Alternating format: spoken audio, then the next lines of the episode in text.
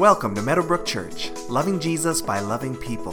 For more information about who we are, find us online at www.meadowbrook.ca. Take your Bibles and meet me in Matthew chapter 4. If you need a Bible, there's a Bible on the pew in front of you. It's page 967 in that Bible, Matthew chapter 4. And we are plugging away through our series that we've called Authentic Becoming Who We Really Are. We're about halfway through the series as of this week and talking about who does God call us to be? Who has God said that we are?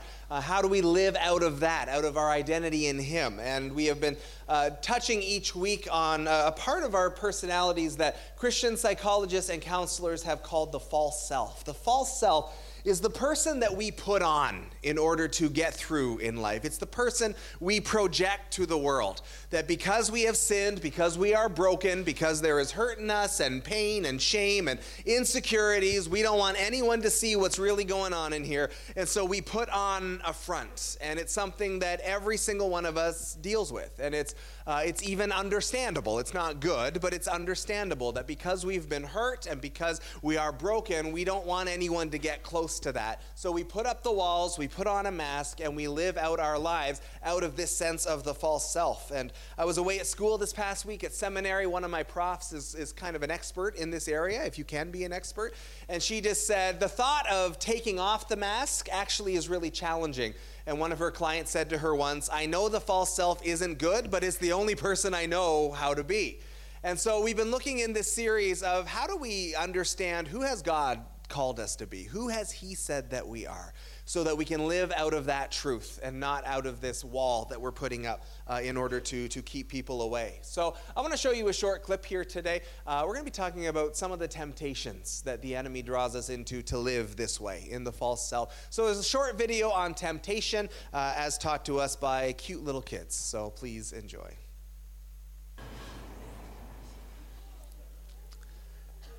Weren't you so rooting for that one little boy the whole time?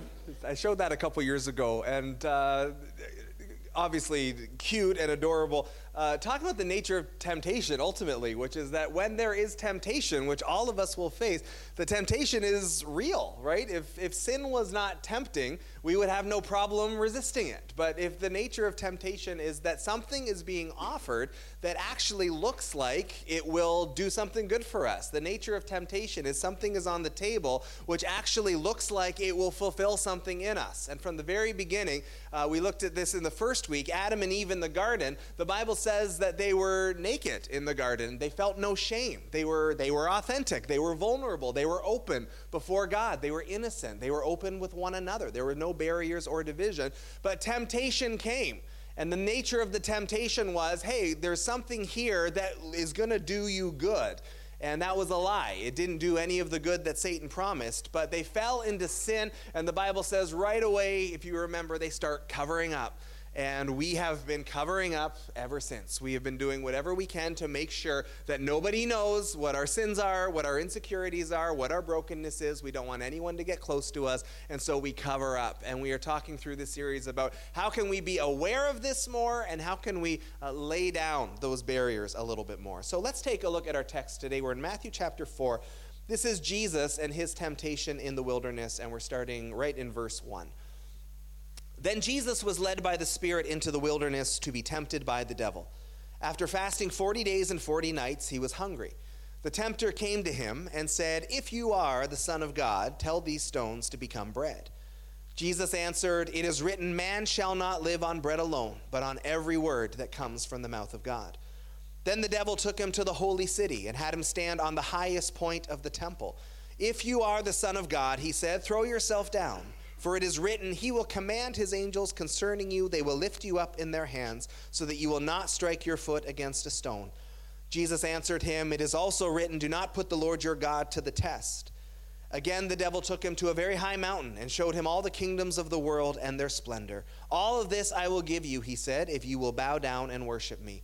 Jesus said to him, Away from me, Satan, for it is written, Worship the Lord your God and serve him only.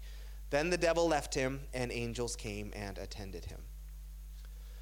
So the Bible says that Jesus was tempted in every way, just as we are, but he was without sin. Jesus endured the same temptations that face us every day, but he managed to avoid falling into the trap that we often fall into. And so, because of that, because Jesus has lived this human life as we live it, even being tempted as we are tempted, because of that, we can learn a lot from him in terms of how did he withstand his temptation? How did he persevere and press through and not get caught up in the trap?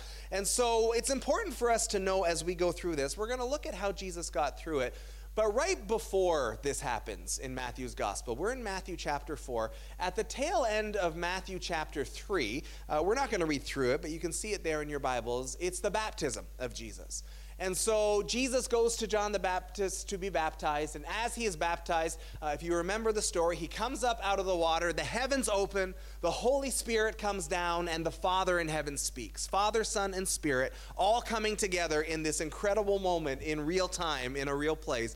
And as Jesus comes out of the water and the Spirit descends, the Father speaks over his life and says to Jesus, This is my Son whom I love. With him I am well pleased. It would be great to hear God that clearly as he talks about you. Jesus hears these words, and others do as well. This is my son whom I love. With him I am well pleased. Jesus, he gets his identity affirmed by God. Jesus at his baptism gets his identity affirmed by God. You are my son, and I love you, and I'm pleased with you. Jesus is hearing from God. This is who God says you are. And that's going to become important. That's going to be a key part of what helped Jesus navigate the temptation. Because uh, we often talk about how he used Scripture, and we'll talk about that today. That is true. But it wasn't just about Jesus using Scripture. Jesus had his identity affirmed because when Jesus went into the desert, what's Satan's first line every time he tries to tempt him? If you are the Son of God if you really are the Son of God, like he's attacking that identity right away. Jesus just heard from God. Jesus knows who he is, but it's just been affirmed you are my son and I love you. Satan's like, if you are the son, there's an attack on his identity happening. If you really are and it's subtle, but it is really, I think, the nature of a lot of our own sin struggle. If we don't know who we are in Christ, falling into sin is much, much easier. If we know who we are and we're strong in that, then we're going to have strength that's not just because we're strong, but because we know who we are in Him, temptation becomes a lot easier to resist. And so, as we look at what Jesus did as He navigated through the desert, uh, the three temptations have been interpreted lots of different ways in church history. Lots of scholars and teachers have weighed in. I'm just going to present one way of looking at them. I'm not saying it's the right way or it's the best way, but one way to look at these temptations. And it comes from a man named David Benner, who was a Christian psychologist, and he wrote a lot on identity. And so this, uh, these three things were how he uh, looked at the three temptations and what we can learn from them. So the nature uh, of the temptations through Benner's eyes are these three lies that we can all fall into. And the three lies are I am what I do, I am what others think, and I am what I have. When my identity is driven by this, I can get into all kinds of trouble. If my identity is that I am what I do and I am what others think and I am what I have, I can get into all kinds of trouble. And so we're going to look at each of these things with some detail as we go through. So, first of all, I am what I do. Uh, first temptation, starting in verse 2. After fasting 40 days and 40 nights, he was hungry. Matthew tells us really important, obvious things sometimes. That makes sense, right? He's fasting for 40 days, he's hungry. The tempter, Satan, came to him and said, If you are the Son of God, you hear it? If you really are.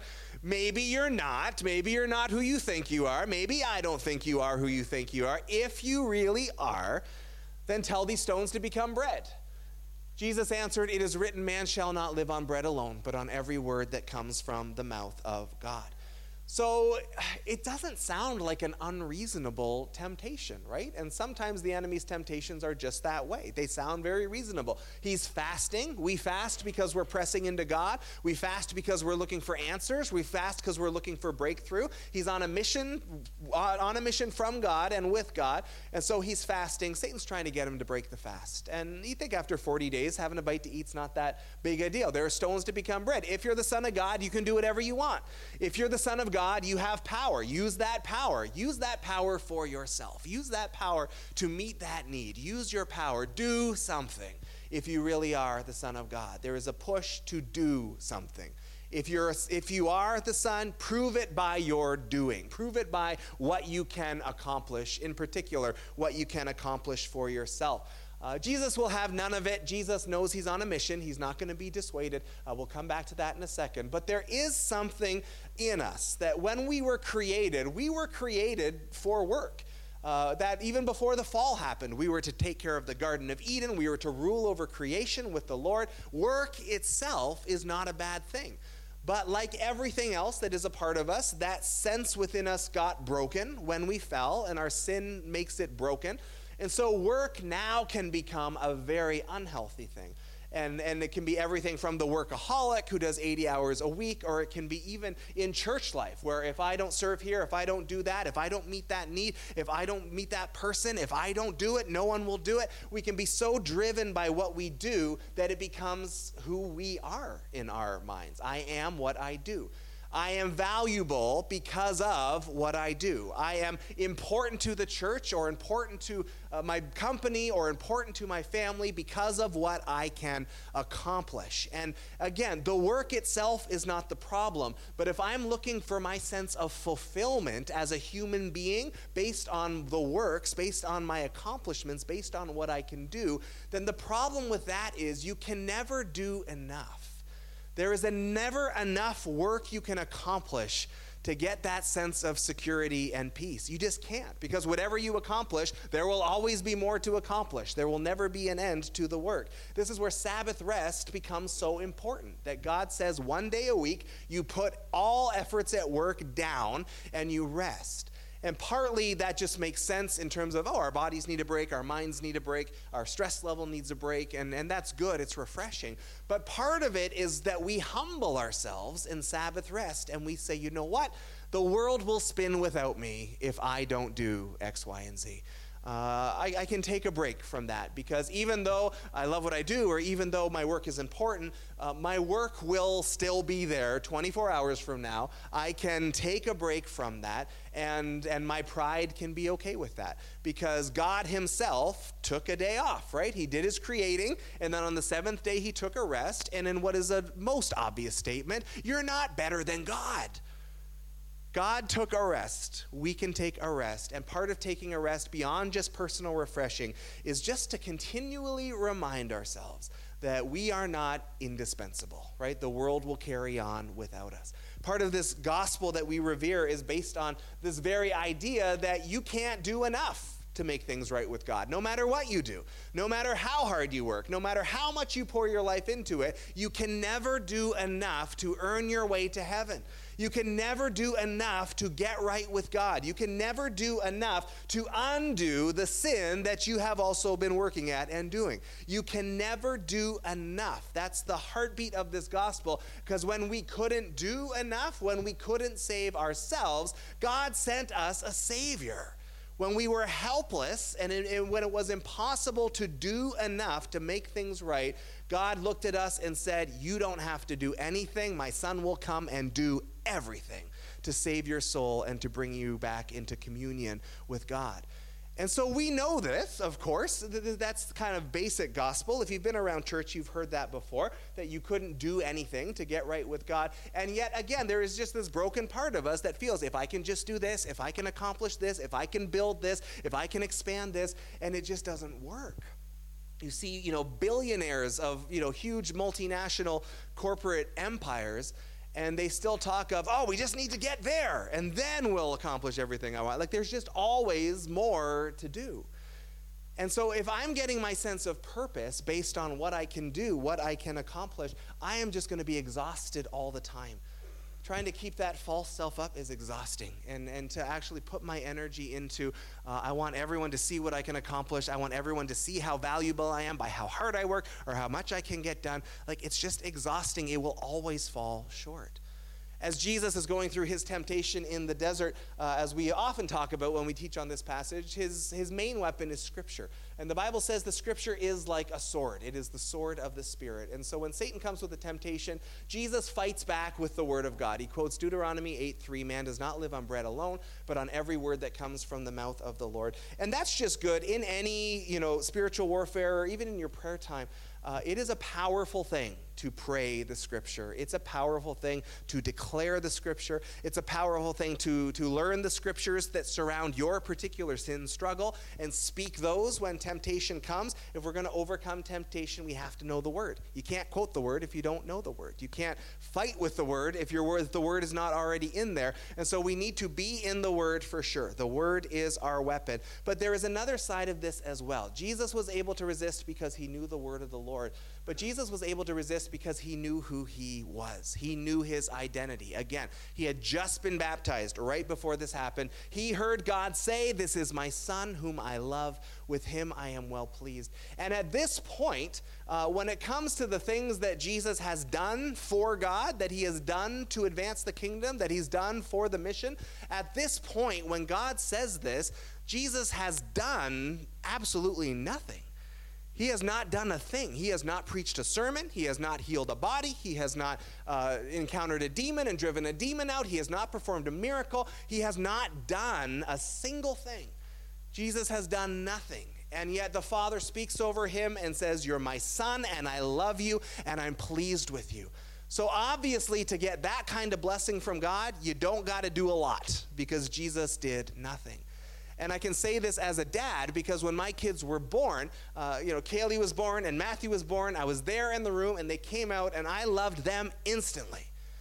And to be honest, they didn't bring a lot to the table at that point for, for quite some time, to be honest. If anything, they were needy and super clingy. But I loved them not because of what they did for me. I loved them because they were mine. I loved them because I loved them. I loved them because, because they had come from, from me and my wife. I loved them because they were this gift. I loved them just because I loved them. They didn't earn my love, they didn't earn it through their doing. Uh, as they've grown, they do more now, and it's, it's, a, it's great. Like, there's a great interaction. But even then, my love for them is not conditional on what they do for me. I love them just because I love them. And that's what Jesus is experiencing here. Jesus hasn't done anything yet, but God says, I love you. I am pleased with you. You're my son. The Father loves him just because he's his son. And that is true for you and me as well. He loves us just because he loves us. He doesn't need us to do anything, right? If I got hit by a bus tomorrow, the world would carry on. You'd miss me, I hope, but the world would carry on. The church would carry on. He doesn't need me to fulfill his purposes. And, and the, that, that God would need anything goes completely contrary to the idea of God. God, being God, has no need of us, and that's the truth of the gospel. He doesn't need anything from us in order to save us. But the beauty of the gospel is even though he doesn't need us, he wants us. He loves us, not because of what we do for him. So we need to find this balance of what work and, and, and our works can be in our lives. Hard work is not a problem, serving others is not a problem, but when it becomes that's how I get my fulfillment and that is who I am, then that becomes a very real problem. What's the first question we ask a stranger when we meet them for the first time? What do you do? How do you identify yourself based on what you do? It's a common question. But that's not who you are. That's just what you do. And so, in terms of practically navigating this, beyond just being aware of this and trying to notice this in our lives, uh, it's just good advice for us to slow down at times. Just to say, you know what, I don't have to do everything. If I don't do something, the world will spin. If I don't meet that person, someone else can meet that person. If I don't jump into that need, someone else can meet that need. And it's not that we don't work hard, and it's not that we don't do it unto the Lord and unto one another. Serving is great, helping is great, uh, but that's not who we are. That's just what we do who we are as a child of God who loves us in spite of what we've done, right? In spite of the bad stuff we've done and in spite of the good stuff we've done that isn't enough. He loves us anyway just because we're his kids, and our identity needs to be grounded there first and foremost. All right, first temptation. We got to truck along here. Second temptation I am what others think. Verse 5 Then the devil took Jesus to the holy city, to Jerusalem, had him stand on the highest point of the temple. If you are the Son of God, he said, throw yourself down. For it is written, He will command His angels concerning you, and they will lift you up in their hands, so that you will not strike your foot against a stone. Jesus answered him, It is also written, Do not put the Lord your God to the test. So Satan is amping up his game now. Now Satan is using scripture to try to convince Jesus of things. Uh, Jesus, of course, knows the scripture better, right? Because he's the one who wrote that scripture, so he is not tricked. But it's a good reminder that. Uh, when it comes to understanding Scripture, interpreting Scripture, we always do that in community. We don't ever do that just entirely by ourselves. And the reason we don't do it entirely by ourselves is because it's really easy if I'm reading the Bible that I just start to make it mean what I think it should mean, right? I start to read myself into it. Uh, when we do it as a community, we can avoid that. And so we don't just uh, take it at face value when someone says, This is what I think the Bible says, even if I say that. Uh, you should always be looking to the Bible yourself and digging in yourself. And, and we just do this as a group, and that's going to help keep us safe from misunderstanding. So Satan is after Jesus again, and Benner called this temptation, I am what others think. Uh, I have not figured this out myself, but someone has done the math on this and they've changed cubits and all those, you know, weird Bible measurements into modern measure- measurements and said the highest point of the temple at this time was around 15 stories high. So if you can picture that, I think we have a couple of apartment buildings in Leamington that might be up there in the 15 story range. Like that's high. That's not a, a little ledges being challenged to jump off of. Uh, there's this 15 story high tower at the front of the temple, and Satan is saying, throw yourself down. And, and again, lots of reasons why. Some think he's just trying to get Jesus to kill himself, uh, and some think he's trying to do other things. But, uh, but the interpretation here that we're looking at today is that uh, Henri Nouwen called this one the temptation to be popular. Because the thing about the temple is Jerusalem is a very busy city, and it was always busy, and the temple is a very busy spot in the city. There were always people around. There were priests there around the clock, but especially during the day, there were worshipers moving in and out. The temple is a very, very, very public place. And so if Jesus throws himself off the temple, like he can't he can't die there, right? He has to go to the cross. And so I really think if Jesus had jumped, that word of the Lord would have been fulfilled, where the angels would have shown up and grabbed him because Jesus could not die in that way. That was not what God had planned for him. So if Jesus, in this very public place, jumps off, you know, 15 stories, falls 15 stories down, hundreds of people are watching it, and then all of a sudden he stops right here in midair, and whether you see angels holding him or whether he's just there in midair, that's a spectacle, right? Like that is a sight to see. And everybody's gonna know this Jesus is someone special. We have never seen this before. Everyone's going to know that Jesus is spectacular, that Jesus has powers. Everyone's going to know that Jesus is something special, and I imagine are going to fall on their knees and start worshiping him right away. But when Jesus walked this earth, there was nothing in him that was trying to draw attention to himself. Jesus, actually, quite the opposite. Jesus would heal someone and then say, Shh, don't tell anyone what I just did. And Jesus would say in John's gospel, I'm not here to glorify myself. I'm not here to draw attention to myself. I only want to bring glory to the Father in heaven my whole life. So Jesus was always under the radar, always pointing the glory up to heaven, never wanting to draw attention to himself. And so this temptation is the opposite of all that. If you jump and there's a big spectacle display of angelic power, everyone's going to know who you are, everyone's going to revere you, everyone's going to follow you. And, and Jesus just went, that's not actually what I'm called to do. But there can be something in us that gets very drawn to that kind of thinking. Maybe not obviously in that extreme. Don't go jumping off buildings anytime soon. But this fo- the focus on I am what others think. This can happen a few different ways. One is uh, we've all had things said to us that weren't true, right? And, and sometimes that happens when we're kids or on the playground or from our parents, even, or a teacher. Uh, hurtful things that just aren't true. And we can start to take those in. Like when these things happen when we're kids, we're not smart enough when we're little. I don't mean that in a bad way. We're just not, we have not developed enough. We're not wise enough to discern that you know when that angry adult said that horrible thing into our lives you know at six years old you can't say well they were just mad. They didn't mean that. That's not true. Like you take it as truth. And so we can bear these wounds that especially when we're young but it can happen anytime where someone says something about us and it might not be true but it sticks and we start to say that's that's who i am. And we start to live out of that way. The other side of this the flip side of that is when we are living into the praise of other people when we're living into the praise, to the applause, to the compliments, to the encouragements, when we are looking for that and living for that. Uh, when Ed Heinrichs was here uh, back in January, he talked about studies he was reading that says, you know, on social media, if you post a picture up and it gets lots of likes and lots of comments, your brain releases dopamine, which is the pleasure chemical of the brain. Like it feels really good. And like other things that we chase after that release dopamine, it actually becomes addictive and we start chasing it more and more. And so we can live in a bad way out of bad things people have said to us, and that becomes part of our false self that isn't true. Uh, if those things have happened, we pray through those words. Sometimes with a counselor, we work through the hurt of that. Uh, we can find freedom and healing from those things. The other side of it, where we're chasing after encouragement or chasing after likes or chasing after applause, uh, it's a lot easier to fall into. And, and out of our insecurity, we can say, Well, I want all this encouragement and likes because that makes my insecurity feel better right? And again, like with the last temptation, the problem is there will never be enough encouragement that is enough to solve the problem.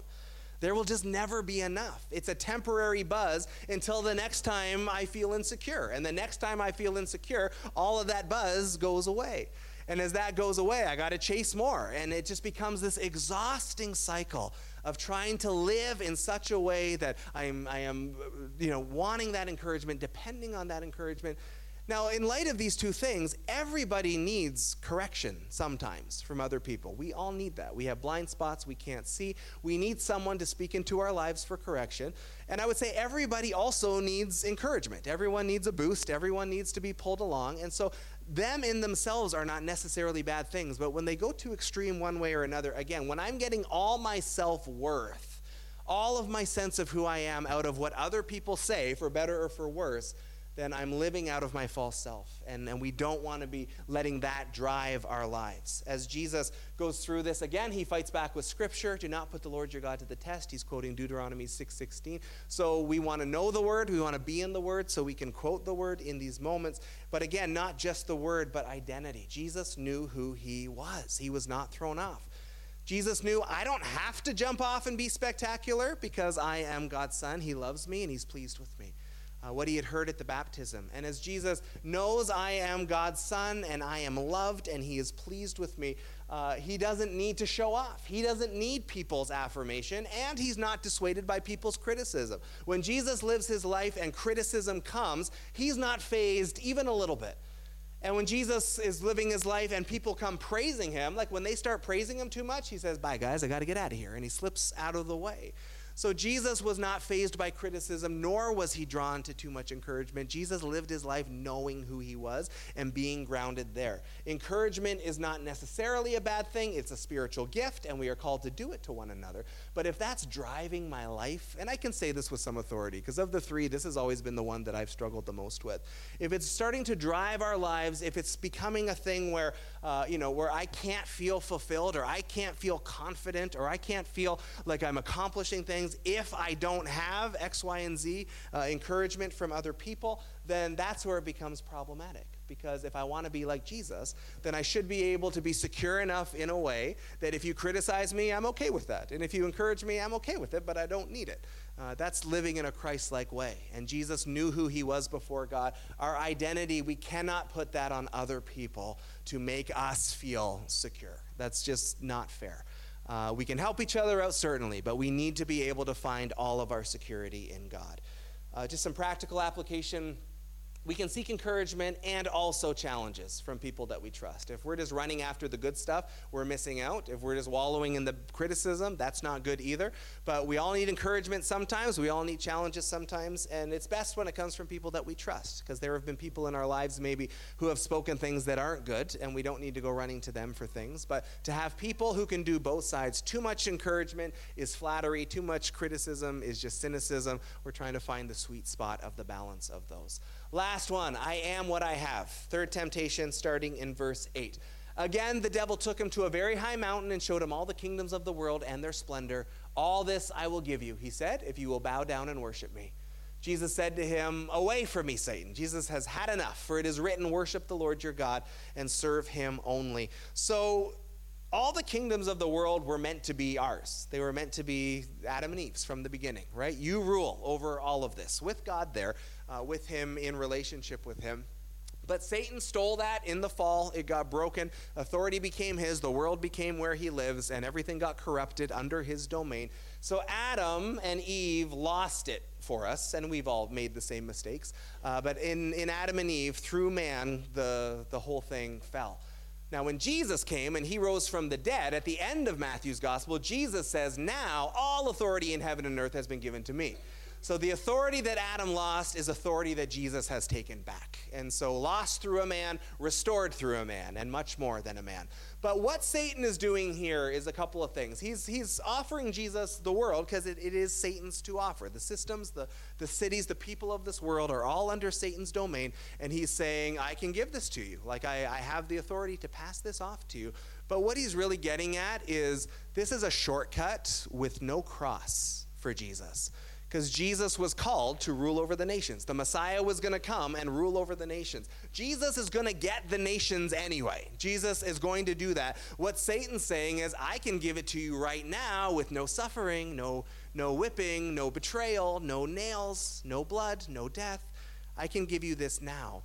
But Jesus again sees the end result, says, No, I have come only to do the will of the Father, and I will not do this in the shortcut way, uh, which is tempting for all of us. But Satan is offering him, you know, the wealth of the nations, the, the titles, the prestige, the, the everything that goes with lordship. And Jesus says, I'm going to win my lordship the right way by going through what the Father tells me to go through. And there is something in us, again, it's just so natural to chase after the things of this world, to chase after title, to chase after prestige, to chase after money, to chase after things. And you don't have to be wealthy for this to be a problem.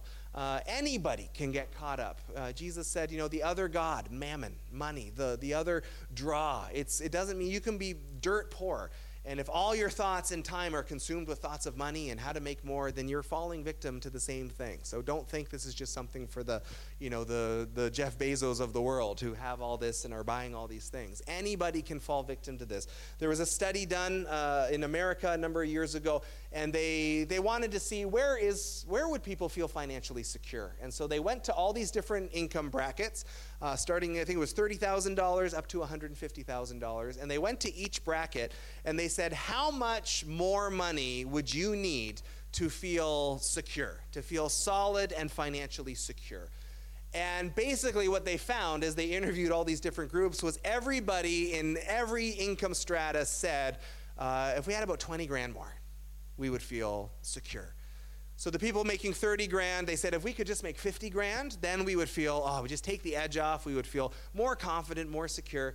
But then when they talked to the people who made 50 grand, they said, well, if we could just make 70 grand, once we hit 70 grand, then everything will just feel better.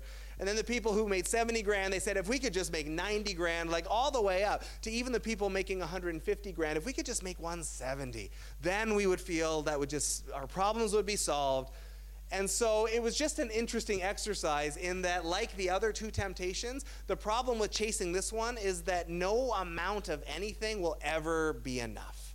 There will always be more to, to get. There will always be a place of greater wealth or greater possessions or greater prestige where we feel like if I can just get there, then I'll be set. But when you get there, there is another horizon to start reaching for. So it doesn't work. And that's the thing with all of these things the temptation to, to lean into I am what I do, or I am what others think, or I am what I have. The nature of temptation is it looks good, but it doesn't work. It just doesn't work. And so we exhaust ourselves chasing these things, looking for fulfillment, and, and it just doesn't work. And it's not that there's a problem with money in itself, just like there's not a problem with working in itself or encouragement in itself. But when our, our seeking after money, our seeking after things, our seeking after titles, uh, whatever it is, when that becomes who we are, when that becomes how I feel fulfilled, as a human being, when that becomes the driving force of things, that's when we know the false self is, is fully at work. And we're wanting to lay this stuff down. So our security is never going to come from what we have or, or what we don't have. Jesus fights back with Scripture. Again, he quotes Deuteronomy 6.13, fear the Lord God and serve him only. So again, as we're navigating sin and temptation, we need to know the word. And again, we need to know who we are because Jesus heard, This is my son whom I love. With him I am well pleased. For Jesus, that was enough. Jesus was poor. Jesus had nothing. He never had a home. He said, The foxes have a home and the birds have a home, but the Son of Man has no place to lay his head. He lived this life of simplicity and poverty and was content there. And our goal uh, as Christ followers should never be just, How do I get more? How do I get more? Because the Apostle Paul said, You know what? I have learned the secret to being content no matter what I'm facing. Whether I have a lot or whether I have a little, whether things are going well, things are going difficult, there is a contentment that comes in knowing I can do all things through Christ who strengthens me. I know my identity in Christ. And so I can be at peace no matter how much I have or how little I have. And I'm not going to waste my life and my energy chasing after things that ultimately will never bring me to fulfillment. It just won't get me there. We ought to always remember the Bible talks about, Jesus talks about, we build our treasures in heaven. Uh, and so, again, money is not the problem. Having a lot of money maybe isn't even the problem. But as long as we are living out this in a godly way, we are not letting it drive who we are or why we feel successful or what makes us accomplished or anything like that. We're remembering what the Bible says. We are tithing and we are sharing and we are being generous and we are being sacrificial and we are putting others' needs ahead of ourselves. Uh, then we can find a better balanced way in which we can navigate this. Come on up, worship team. We're just about done here. We have an email address uh, at the church, questions at meadowbrook.ca. We'd be happy to answer any questions. If you want to keep this conversation going, we'd be happy to be a part of that.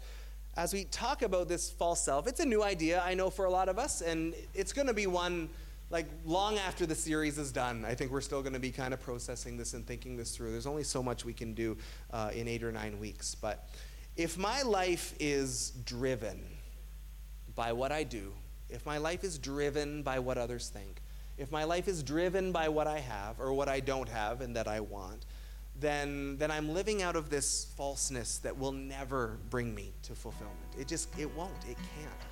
Because our fulfillment, our identity, our security only comes from knowing who we are in Him and knowing how He relates to us. There's a reason we built this up the last few weeks. We wanted to start off just focusing on sort of foundational identity. We are made in the image of God, we are lavishly loved by God, and we are set free from our sin and made holy in God. Like that is who we are. And so to be able to be aware of these things and say, okay, where am I chasing after things? Where am I letting my work into to an unhealthy place in my life? Where am I chasing after the praise of men or, or frustrated when I don't get the praise of men? Where am I noticing this in my life? And, and where can I start to be aware of that and go, okay, I'm not going to look to things or people or tasks to fulfill me, to tell me who I am. I'm going to look to Jesus. Lord, who do you say I am? How do I find my security in you? As we do that, these walls start to come down. As we do that, we start to live out the way we were always supposed to live, the way Jesus lived, who got through his temptation by knowing the Word of God and by knowing who he was in God. That's what kept him safe. And we want to follow in his example, of course, as we do in all things. We're going to worship for a couple of minutes before we go, reminding ourselves that God doesn't need us, we're the ones who need Him. But He still loves us, and He has still died for us, and He has still called us, and we want to worship Him in gratitude. So, would you stand with me, please? The words will be up on the screen. We encourage you to sing along.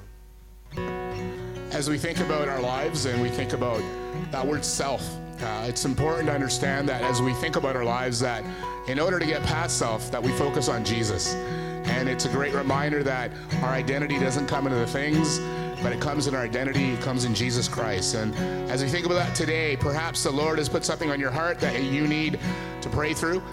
Uh, and we encourage you to come forward after service is done. There'll be people here up front that are trained and want to sit with you and pray with you to encourage you as well.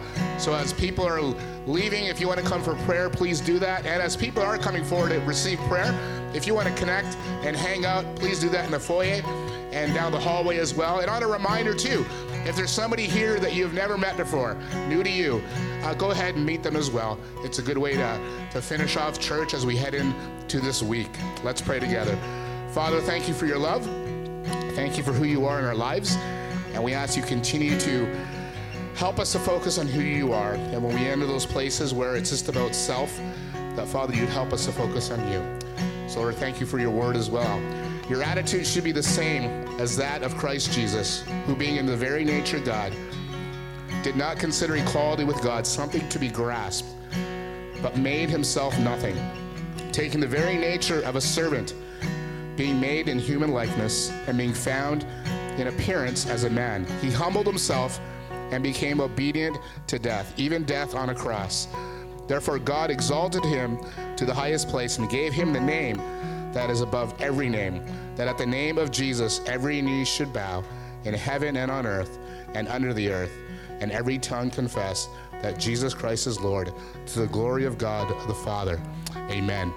Have a great week, Meadowbrook.